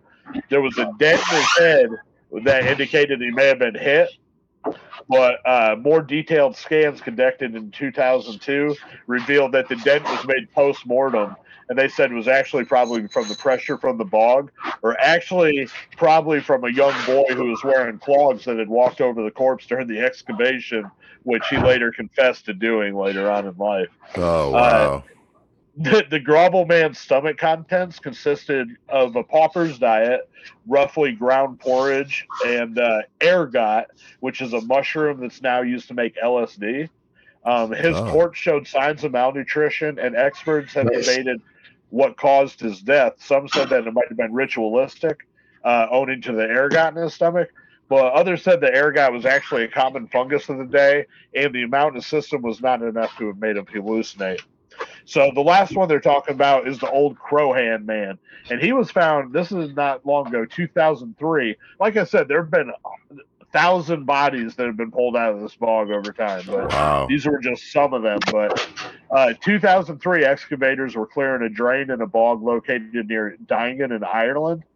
Um, the Grauballe man, old or, or like the Grob the Grauballe man, old Croghan man, he was brutally murdered. He was stabbed in the chest, disemboweled, decapitated, and staked to the bottom of the bog between 350 and 175 BC. Um, unlike Grauballe man, he is believed to have been a person of wealth and status because he had manicured hands and his last meal consisted of grains and buttermilk. Now, based on these observations, they thought that maybe he had been a failed king, a royal contender, or a sacrifice to a fertility goddess. So yeah, that's the bog bodies of Northern Europe. That's some Wow. crazy shit. I didn't know nothing about that before. So That is crazy. That's Oh, interesting. crazy though. shit right there. Very Hell yeah. interesting. Page a day, man. Not letting us down in 2023. That's for sure. All right. Well, guys, I think we have done our fair Definitely share of murder Come on. tonight. So I think it's time to crank up some fucking metal. And Joey, what the hell do we need to do? let's get our fucking cock and ball torture Just on. because CK has passed on, he's not done educating the masses. CK will forever be the great metal motherfucker. We're here to stomp poser ass and eradicate the planet of their kind. CK has passed the torch to us, and we will forge the fuck on. In CK's name, we will bestow metal knowledge upon all of you. All right. We are uh, in the metal segment, guys, and we always We we always fucking bow to the fucking amazing CK. Uh, hard to believe it's been over a year since he's been gone, but we're fucking towing the line here and Yes, we dealing. We dealing metal every week, man. Oh yeah. And we're doing this show remote, so it is kind of weird with me being here by myself in the studio, but we're making the best of it. And uh, we're here doing the metal segment. And Chris, you have the horns tonight, so that's how we do this now. We pass the horns every week. I had them last week, so I am passing you the horns here through the computer I have the horn. to you the over there. horn. So very Oh good. yeah. So, so what did you decide to do tonight, Chris? Night, just keeping it since we were already in Germany. Just figured I'd keep it German, so I decided to do a, a family band called fucking uh, Cock and Ball Torture. So like, I'm not gonna lie to you, I spent quite a bit today online. It's hard to find stuff on these guys, really. Yeah, because the shit Yeah. that pops up isn't isn't music related. It's not music related at all. It's, it's literally cock and ball torture. So, uh, uh, yeah, so cock and ball torture. It's a gore grind, porno grind fucking band fucking that formed in Germany. I didn't even bother writing down the name of the city because it was just too much. right. Like, what no, year did no. they? What year did they start, Chris? 97. Ninety-seven. Okay. 1997, yeah. So they're main, known mainly a lot because they got fucking really like had like groovy riffs, you fucking bounce to and shit. It's fucking really awesome and uh, a lot of pit, pitch shifted vocals. But they're also widely widely known for their uh, lyrical content. It's just pornography, fucking fetishes, perversions, fucking BDS and whatever. Fucking they like singing about that shit and it's fun. yeah, so like, like I said, they, it's hard. I'm basically just gonna go through the fucking album list, fucking uh, members of the band, and that's uh, that's hard to find stuff, dude, for real. Yeah. So But nobody, yeah, so nobody like- said what their inspiration was for calling it cock and Uh, ball torture. it's- oh, probably just the porno fucking fetish shit. They're just like, how offensive can we fucking be? Like, Right. that works. Cock and ball torture. But yeah, I mean, they were influenced like bands by bands like uh, fucking Gut and Hemdale and shit. So like, it's pretty badass. And so, but anyway, in like uh, '98, they put out their first EP, which is called Cocktails. It had 16 tracks of just disgusting fucking, just grind porno shit, like all of it. And then in 2000 was their first full length, this 21 album, 21 track album called "A Pussy 4, which like now "A Pussy is spelled Opus, and the other SY is in parentheses. Oh, Like, Opus, it's like an opus of pussy or whatever. And, and again, just the same sick, disgusting jams talking about fetishes. And uh, then in 2001, they put out the EP, five tracks of cover songs by other bands. I can't remember the names of the bands that they covered offhand, but it's that that song's called fucking uh, "Fisting the Whores."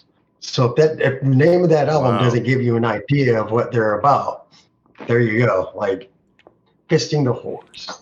There's a lot of shit like that. And then uh, 2002 was their second full length, uh, Sadokism, which has fucking 15 tracks on it, and that that's like probably my favorite one that they have. I listen to that one, that one a lot than any of the other ones, but I wonder if really any of these albums were offered in the 12 records for a penny thing. You know, the RC. yeah, right. Mom, can I have this cock and ball torture album? Right. right. Sure. I got the Check 11 other Yeah, albums. You you. can have that one, motherfucker. You might as well go ahead and just get the uh, Pussy Slap album too. Fuck it.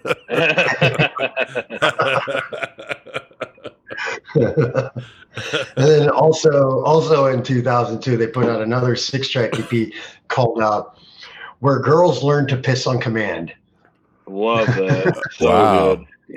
Right it's uh, it's really fucking good it's a, it's a fucking it's a six track fucking ep but the songs on it are fucking amazing and fucking love it and then uh their third full length is uh 2004 13 track tracks called Ego Leech is how I'm going to pronounce it. It's E G O L E E C H. Ego Leech is how I'm going to pronounce it. I don't know. I'm not Okay. German. And then uh, 2006, uh, this word, they put out a compilation album of a bunch of their songs off different whatever, but it's called uh, Cacophonious Collection, which I looked that up. Cacophonious is basically like putting a bunch of noises together to make a certain sound or whatever. So Like a basically what- what they cacophony. do with their, yeah, yeah, yeah, like a cacophony. Yeah, go with that. But that was the count they put on two, and then uh, just in 2021, they put out compilation C U M, not C O M, compilation. Ah, fucking uh and it, it's just another compilation of theirs that they t- did uh they took all their fucking songs off the splits they did with other bands and whatnot put all them songs together on there. And that that's the last thing i know if they put out. I'm hoping they're coming out with something new. It'd be fucking cool like new material but uh yeah other than that they're uh still active and and it's basically the same three lineup fucking uh timo and sasha pacquiao they're brothers Timo does bass and vocals. Uh, Sasha does drums and vocals, and then uh, Tobias Augustine does guitar and vocals. And I can't remember the dude's name, but like from 1998 to 2002, there was another guy that did vocals, but I can't remember his name offhand. But yeah, that's that's basically without That's like cool. fucking killing myself trying to find shit. That's the, that's their that's their discography basically, the lineup, fucking what they're about, what they do. They fucking they like talking about weird fetish shit, and it's fun hey, and it's bouncy music. that's right. And it's a German band. It fits our theme for the night. So all Right. winter all the way around. Very cool. Awesome. Oh yeah. Good job, Chris. Um, now, I thought, you know, with the Lost Classic, there were a few different things I thought about, and then I got, you know what, going with German bands here, so why not go all the way? And I came up with Kreator Live Kreation, which is unfucking believable Oh, for a yeah. live album. It's like a double uh, album. It's fucking unbelievably good. Uh, the production is amazing. I mean, for them playing this shit live and they're legitimately playing it live, it's unfucking believable. Really, really great album uh, from 2003. So that's going back a bit, but really good stuff. So if you're looking to get into Kreator, um, or you're into Kreator and you just never heard this, man, go check it out. Live Kreation. That's creation, of course, with a K, uh, just like the band. So that's my lost yeah. classic. All right, what have we all been listening to lately, uh, Chris? What about you here? I know you've been listening to some cock and ball torture. Yeah, obviously cock and ball torture and uh, listening to some fucking uh, Waking the Cadaver a couple times this past week. Fucking love those guys. And uh, what else? Uh, been listening to that Stabbing album still fucking more. Fucking that album's so dope, dude. Hell yeah. But uh, yeah, other than that, just random stuff here and there. That's about it. That's cool. Joey, what about you, man? I was jamming some Necrophagia Black Blood Vomitorium, uh, R.I.P. to Killjoy from that band. Um, I was jamming fucking the new anal stab wound shit. I just got a package in from New Standard Elite, so I got that. I got the Dark All Slaves new album, which is fucking amazing. Them dudes are from France, and uh, right. I got the Exocrescence album too. Um, my buddy Max is the drummer in that from up in Washington. Uh, so yeah, a bunch of that shit. I got the I got the Blondie Fester and Holy Cost fucking splits I today. seen that. Yep. So I got physical copies of that, the newest shit on my label, and the new Goremongers should be wrapped up within the week. So Awesome. Awesome. I'll tell you, I've been just here lately. It's just been like one thing after another, just stumbling upon all sorts of cool shit. Uh, I mentioned this band last week, Horrid Sight. I've been jamming that new album, Evil Made Flesh. It's their only album, but it is unfucking believable. Um, I also got and downloaded that new obituary. I don't know if you guys heard. I have not listened to that yet. Dying of Oh, man, Everything. I need to. Yeah, Yeah. it's good. Um, it's definitely uh, got some good uh, stuff on there that I think is a little different than what I would expect from Obituary, but it's still got Oh. that classic Obituary sound, of course. But but uh, I dig it.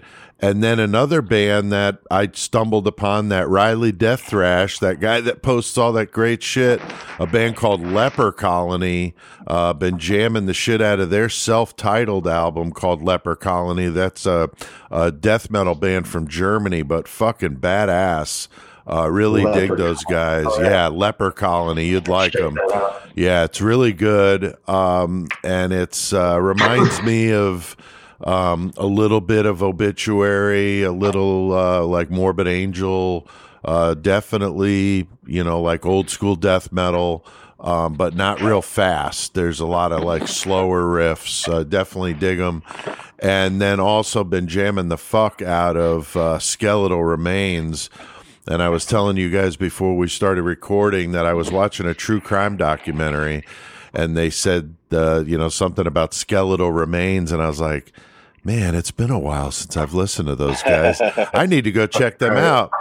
And then I was watching another one, and they mentioned another band by name. You know, in the in the true crime uh, docs, they're always talking about blunt force trauma and you know all this kind of stuff. And and sometimes they'll say a name that like, man, that would make a really good band name. And then there's some where, like in this case, Skeletal Remains, maybe want to go check it out. And I've been jamming the piss out of them, you know. So really, really like the true crime docs for all sorts of inspiration, even when it comes to my metal. So appreciate that. All right, bands. If you're in a band and you want to be uh, heard, then get a hold of us. You could send it to me at pete at murdermetalmayhem.com. And there's no guarantee we'll play it. Just got another one in today. So appreciate the band that sent that in. We'll be in touch. I got to check it out. So if we dig it, we'll play it. Maybe we'll interview you. Uh, maybe you know, might do a review of it even. Uh, so just send it in, and uh, you could do it old school also. Murder Metal Mayhem, PO Box five five four, Heyworth, Illinois six one seven four five. Send Stickers, some stickers. yeah, some Pop Tarts even if you want to be extra nice, but not required. Oh, yeah. Not required. But if you want to throw them in, we'll we'll eat them. That's for sure. All right, uh, the six six six club guys. That's our Patreon. We appreciate all you Patreon supporters out there. And if you want to get in on that deal, it's only three bucks a month. That's patreon.com slash murder metal mayhem. And I'll link to that as always in the episode description. All right, guys. Well, we have done plenty of metal tonight. Wait, so have yeah. we though? We seem like we've we seem like we've lost part of our structure. Where we do we not talk about what metal we're doing next time? Yeah, you Oh, know, I think I left that out last time, so I apologize for that. Let me uh, let me add that to the notes. So what uh, what did you want to uh, say, Joey? Uh, so because I think I got the horns next. You do, Uh, you do. coming up. So um, what I'm gonna do, uh, Chris kind of broke the mold back whenever he did fucking, you know, an actual fucking musician instead Yeah, of the band, and then Pete, like, we fucking did the badass heavy metal parking lot segment, which is awesome. So um, I was gonna follow suit with you guys, and since I've been so Nice. excited uh, about returning back to Tampa to play Tampa Grindfest, uh, the what I'm gonna do is I'm gonna do Morrisound Studios awesome. with with uh, Oh yeah, dude. with emphasis on Scott Burns, of course, but um. Yeah, Morrisound Studios. That's going to be what I'm going to do for my metal segment next week. That's a great Shit, yeah. idea. I think Chris, weren't we when you and I were talking about something you could do one time? I think Yeah, I we brought up talking Morris about Sound. Yeah, Yeah, that's yeah. funny you say that, Joey, because that's we had thought about something about that too. So that's awesome.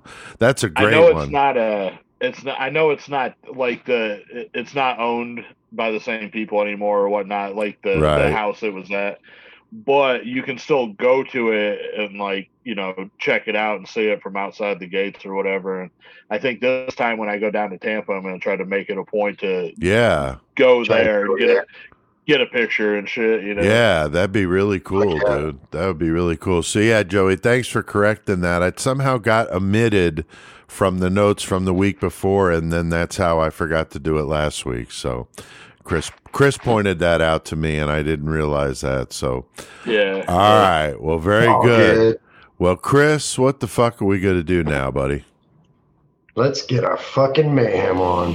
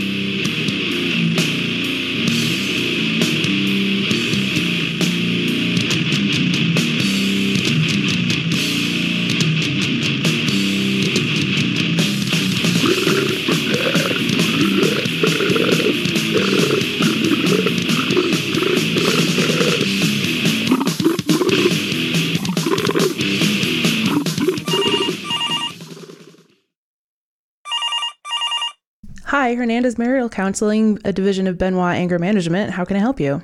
I've been stuck in this house with this bitch for a fucking month thanks to goddamn coronavirus. Fuck that shit. I fucking hate that goddamn beer anyway. Give me a goddamn Modelo. Are you okay, sir? It sounds like quite the commotion going on over there. Oh my god, she's going fucking crazy, man. She plays roller derby on Friday nights at the Legion. Oh my fucking Christ, she's coming at me with a goddamn knife, dude. Fuck! We're offering our NFL special this month. That stands for Nice Fucking Life. We want you to have a nice fucking life here at Hernandez Marital Counseling.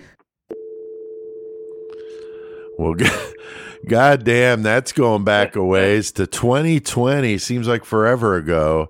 Hernandez marital oh counseling commercial. That was pretty funny. My wife Jenny on there is the receptionist, and Chris, you were the caller. That was funny.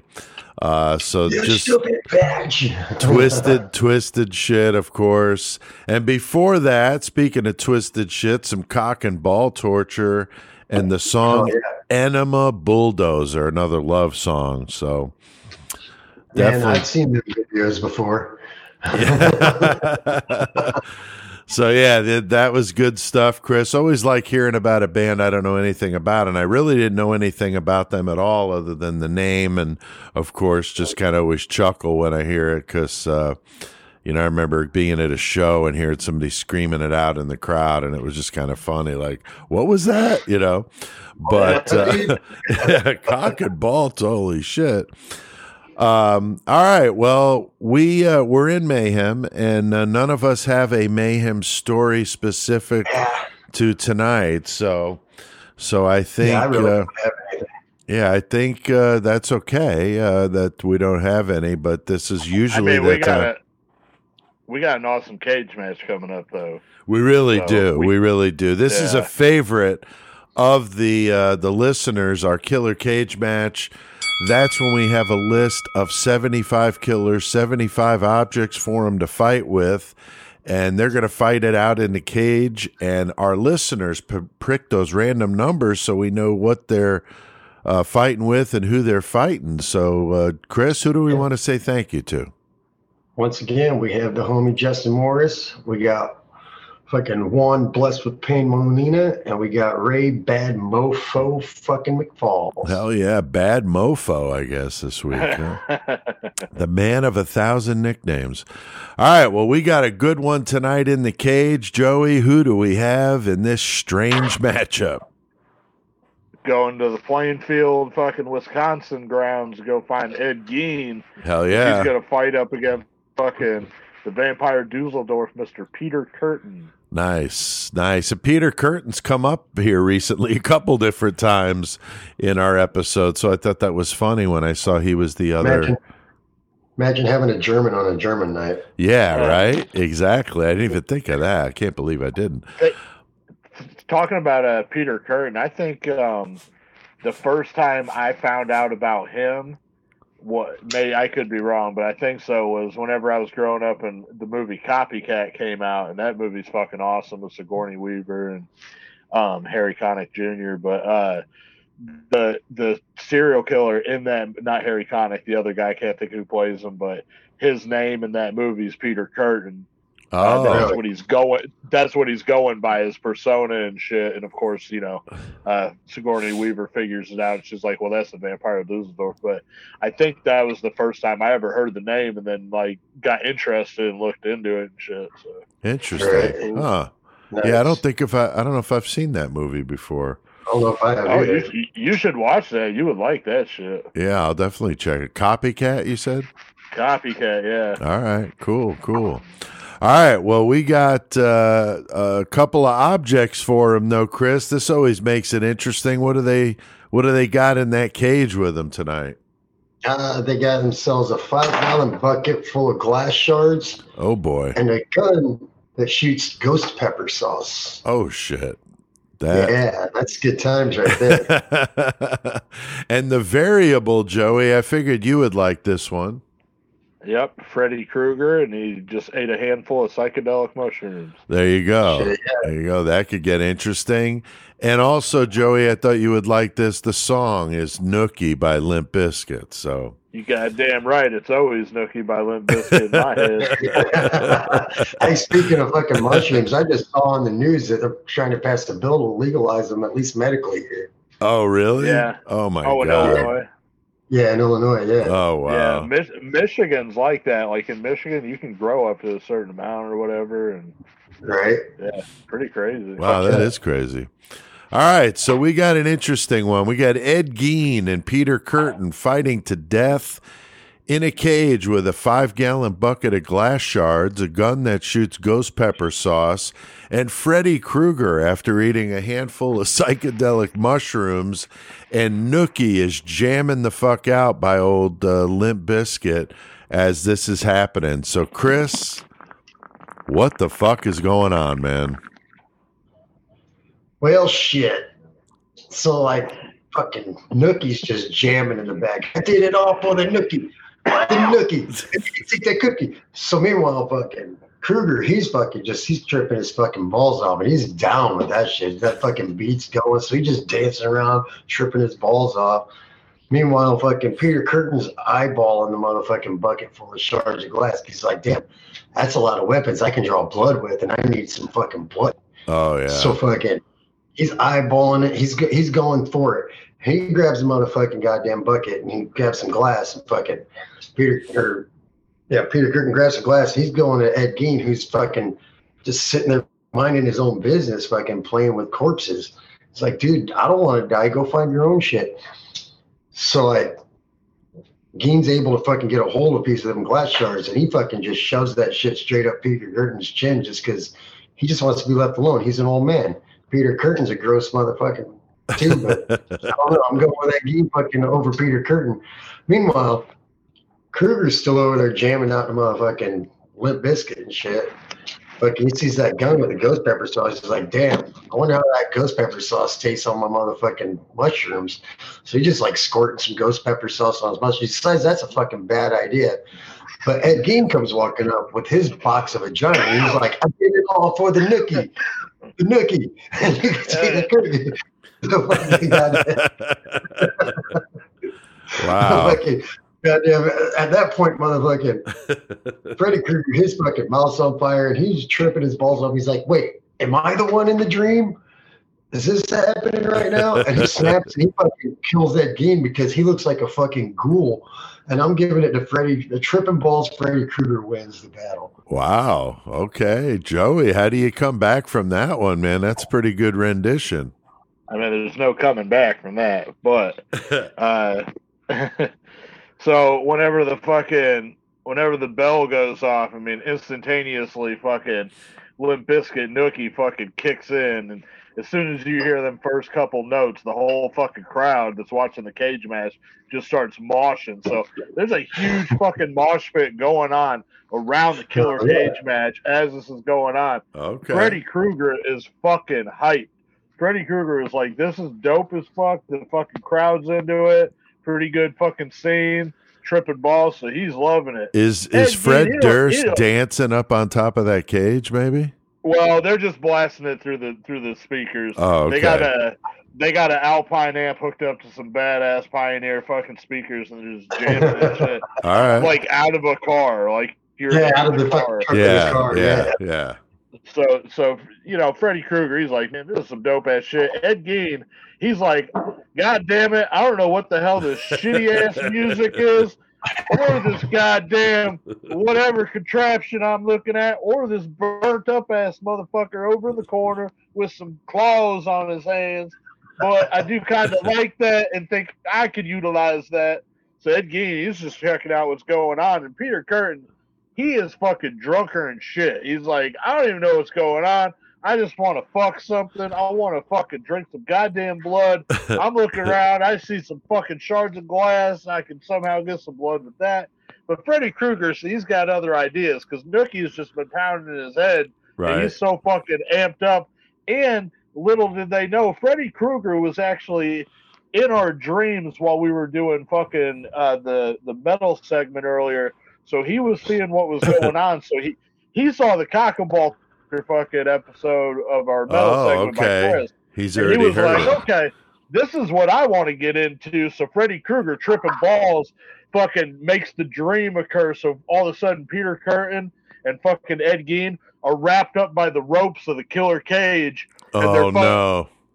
Brought down onto their fucking asses with their feet beat out in front of them with their feet touching each other. So you have to picture Oh. this. They're face to face with their feet touching each other. Yeah, yeah. And all of a Box sudden touching. he Yep, and Freddy Krueger slides over the box of the fucking or the, the the shards and he slides over the fucking gun with the ghost pepper and he was like, Ah, you're my pussies now. I want to see some cock and ball torture. And all of a sudden he just grabs a whole handful of that fucking glass and starts mashing it into Peter Kürten's balls. And he's just fucking shredding his Oh. balls with the glass. And Peter Kürten uncontrollably grabs the ghost pepper gun and fucking slams it into fucking Ed Oh. Gein's uncircumcised penis. Because I don't know if he was circumcised, but in this he's uncircumcised. And all of a sudden he just docks his dick into the fucking gun and blows the fucking ghost pepper in there. And cock and ball torture is just going on in the ring while Freddy Krueger's tripping balls. until they die from fucking loss of blood. Freddy Krueger on mushrooms, he wins. Wow. Fuck yeah. Both you guys pick Freddy. It's hard to fucking vote against Freddy. Uh, and with these two uh, being smaller dudes, I mean, but uh, you know, Peter Kürten obviously had their his youth over old Ed Gein, but Ed Gein's a farm boy, man. He's pretty tough. So I uh, Yeah. kind of like the way you guys played that out, and I agree. Freddy Krueger, man. How do you how do you vote against Freddy?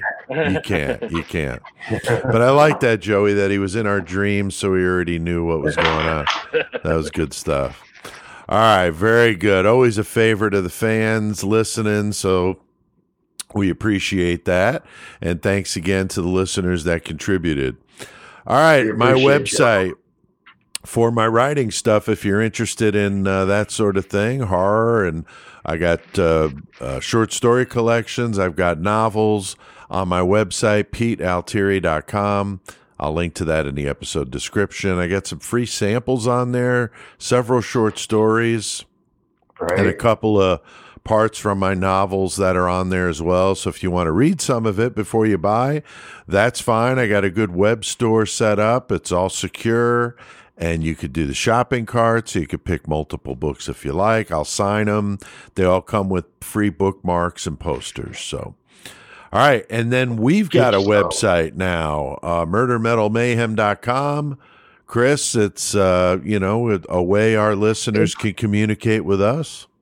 Yeah, and you got to worry about anybody trying to edit content on our own website. We can do whatever the fuck we want on there. Right, exactly. So murdermetalmayhem.com. Go check that out. We got a web store also. You can buy our t-shirts. We got two different kinds. Our activity book, getting ready to do a new activity book here coming up. So that's Yes, going to be awesome. We're kind of fleshing out the details then we'll start working on that. So that's coming up. yeah. So murdermetalmayhem.com. Joey, you're doing all the artwork. So that's going to be great. We've already batted around a few ideas, but I like the the Joachim Kroll uh, Yeah, idea you had. sure. So definitely that, that'd be a good them, one. dude. And then it was dope. Ricky Kasso and who was it uh, partying with Ricky Kasso? Uh, Oh, the acid bath murder, right? Or no? no. No. Yeah. Yeah, so we've don't we've had some remember. good ideas. We've had some really good ideas here lately. So that should be good. Uh, and go to murdermetalmayhem.com to do Oh, all was, that. wasn't it? Wasn't it him and the vampire kid from Kentucky? Oh yeah, yeah. Oh yeah, that's right. Yeah, for sure. all right, so uh, we think uh, we're ready to fucking hit that outro. We've done plenty of mayhem tonight, so let's fucking do it.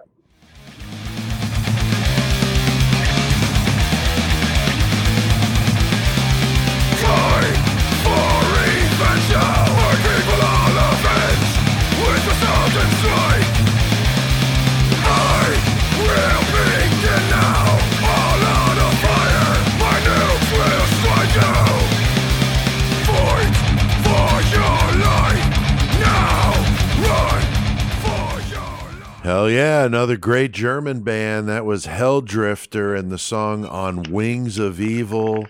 Definitely dig those oh, guys. I've talked about them before on here. Had a couple listeners say, "Hey, thanks for telling me about Helldrifter. I definitely started listening and I like what I hear." So that's always good to know. Love turning people nice on to to- some new bands. Exactly. Yeah. It's fucking always good to hear that feedback. Like, hey, I never heard of them. Check them out. I dig it. Yeah, yeah. I think that's a that, a real fun part of what we do is being able to share that with other people, and then like vice versa. You know, people telling us. All right, Joey. yeah. What about the bumper music tonight? Who did we play? Uh, tonight it was all fucking German shit.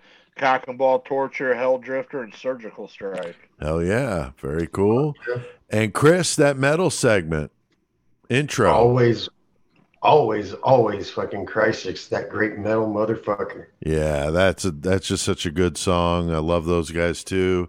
And the Murder And Metal Mayhem. Was the shit. Yeah, I know you guys were talking about that when you heard him do Great Metal Motherfucker. It was like, holy shit. Yeah, I know that song. Uh, we play it every week on the show. Uh, Murder Metal Mayhem's intro is, of course, by Low 12. So thanks to everybody out there listening. We keep seeing the, the numbers and listens and just really awesome approaching that 666,000 total fucking listens. That's insane. Uh, we really appreciate it very much. And we wanted to read a few comments. Chris, what about uh, what about that first one? Yeah, number one, fucking Jimmy Eat Your Mom. Hell yeah. Like, like Kroll style or porno style? I'm not sure. I'm not sure. yeah, anyway, J- Jimmy Eat Your Mom says uh, the Asbath murder was so sick. Loved hearing what you guys did with that one. I've, I've been waiting. I'm listening to you guys every week in Topeka, motherfucking Kansas. Hell yeah. Hell yeah. That's awesome, man. That's uh, Appreciate you. Spread it that's out in Kansas. Kansas is the location of a new short story I'm working on about this creepy old church. So uh, that was Oh, kind yeah, of that's cool. ironic. I saw that comment coming in. All right, Joey, what about that second one? Uh, Astrid Constellations 5587 said, You guys fucking rule. I really loved hearing Pete and the story of Heavy Metal Parking Lot. Just found out about you at Thanksgiving with my cousins. They were telling me about it, and I've been listening ever since. Hell yeah. Fucking A. That's a good comment. Fuck yeah. Cousins sharing that shit. All right. Keep it in eh, the family, babe. and then Aaron Kelly five comments, love your new website, especially like the CK page. So that's awesome. Got a little tribute to CK on our new website. So go check that out. All right, Chris, what about that last one? The last one, we got Romeo O Romeo 69. That would have fucking. All right. Uh, says, uh, this is my new favorite podcast. I've heard I heard about you from a guy I work with in Tampa, and that was two years ago. I love this shit every damn week. So fuck yeah, fucking go to goddamn fucking Grindfest and meet Cashman. That's Yeah, right. it's. That's right. That's right. Uh, so yeah, always good comments. They're good to hear them.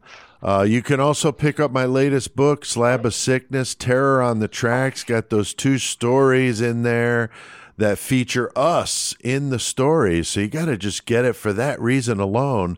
The new ending of the 666 Express and then Create the Chaos and the bonus story, Death of a Resurrection Man. I've gotten a lot of really good comments about those uh, three stories. So go You know, check that out. Be a, lot of, be a lot of work, but I know you know what I think you should do for the next one you have us featured in, What's that? like a choose your own adventure. Yeah, I've done choose your own adventure with a few of my stories, but uh, Yeah. but yeah, maybe I could do one with the with the next one. That would be fun. That'd All be right. crazy. Check out murdermetalmayhem.com. That's our website, the web store, all sorts of good stuff. You could join the 666 Club while you're there, uh, 25% off. So, t- murdermetalmayhem.com. Joey, how about your distro? What's what's the latest? I know you mentioned it a little bit in the metal segment. Yeah, I was saying the new Holy Cost and Blondie Fester album, uh, Boobies, Beer, and Blowjobs, or uh, Boobies, Beer, and Booger Sugar. What, Yeah, yeah. anyway. but uh, that just that just dropped. Like uh, it came out digitally, fucking couple we- like a week ago, but I actually got the physical CDs in today.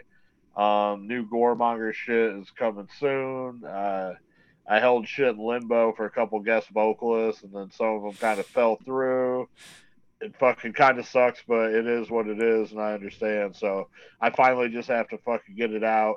I was telling her, I was like, man, I'm gonna end up having the T-shirts and the stickers gone before the CD ever comes out. Like, Right. it's so fucking, it's so whack because it was supposed to come out on on fucking Halloween. Like that was the initial release. oh wow. Fuck. Yeah, that's a long time ago from now, and like, it, literally, my parts have all been done for a long time. So anyway, um, but hit me up, FTA Records. I got a lot of shit. Machete Dildo still in there.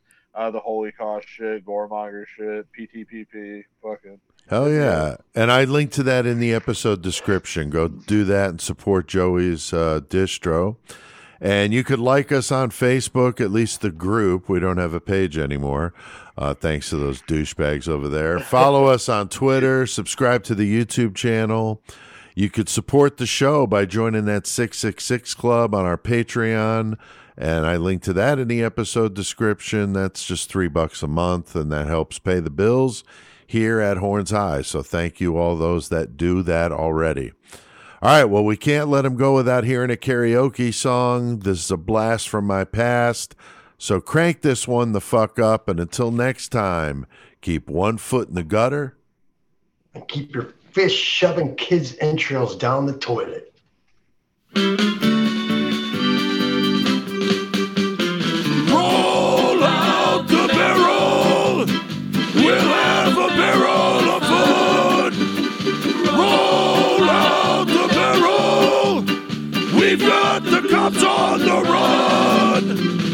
Kill Putas and Snowtown. Sing out a song of good cheer. Now time to roll out the barrel. Bunting's gang's all here. Roll out the barrel. We'll have a barrel of fun. Roll out the barrel.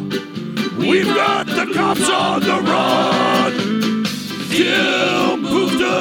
In Sing out a song of good cheer. It's time to roll out the barrel. Bunting's gang's all here. Roll out the barrel. We'll have a barrel of fun. Roll out the barrel. We got the cops on the run. Kill boosters in Snowtown. Sing out a song of good cheer. Now it's time to roll out the barrel. The fucking gang's all here. Yeah. A police officer said, I'm in a little place called Snowtown in a bank vault, and there are all these barrels. Snowtown will always be synonymous with this horrific crime. Mother, mother, man.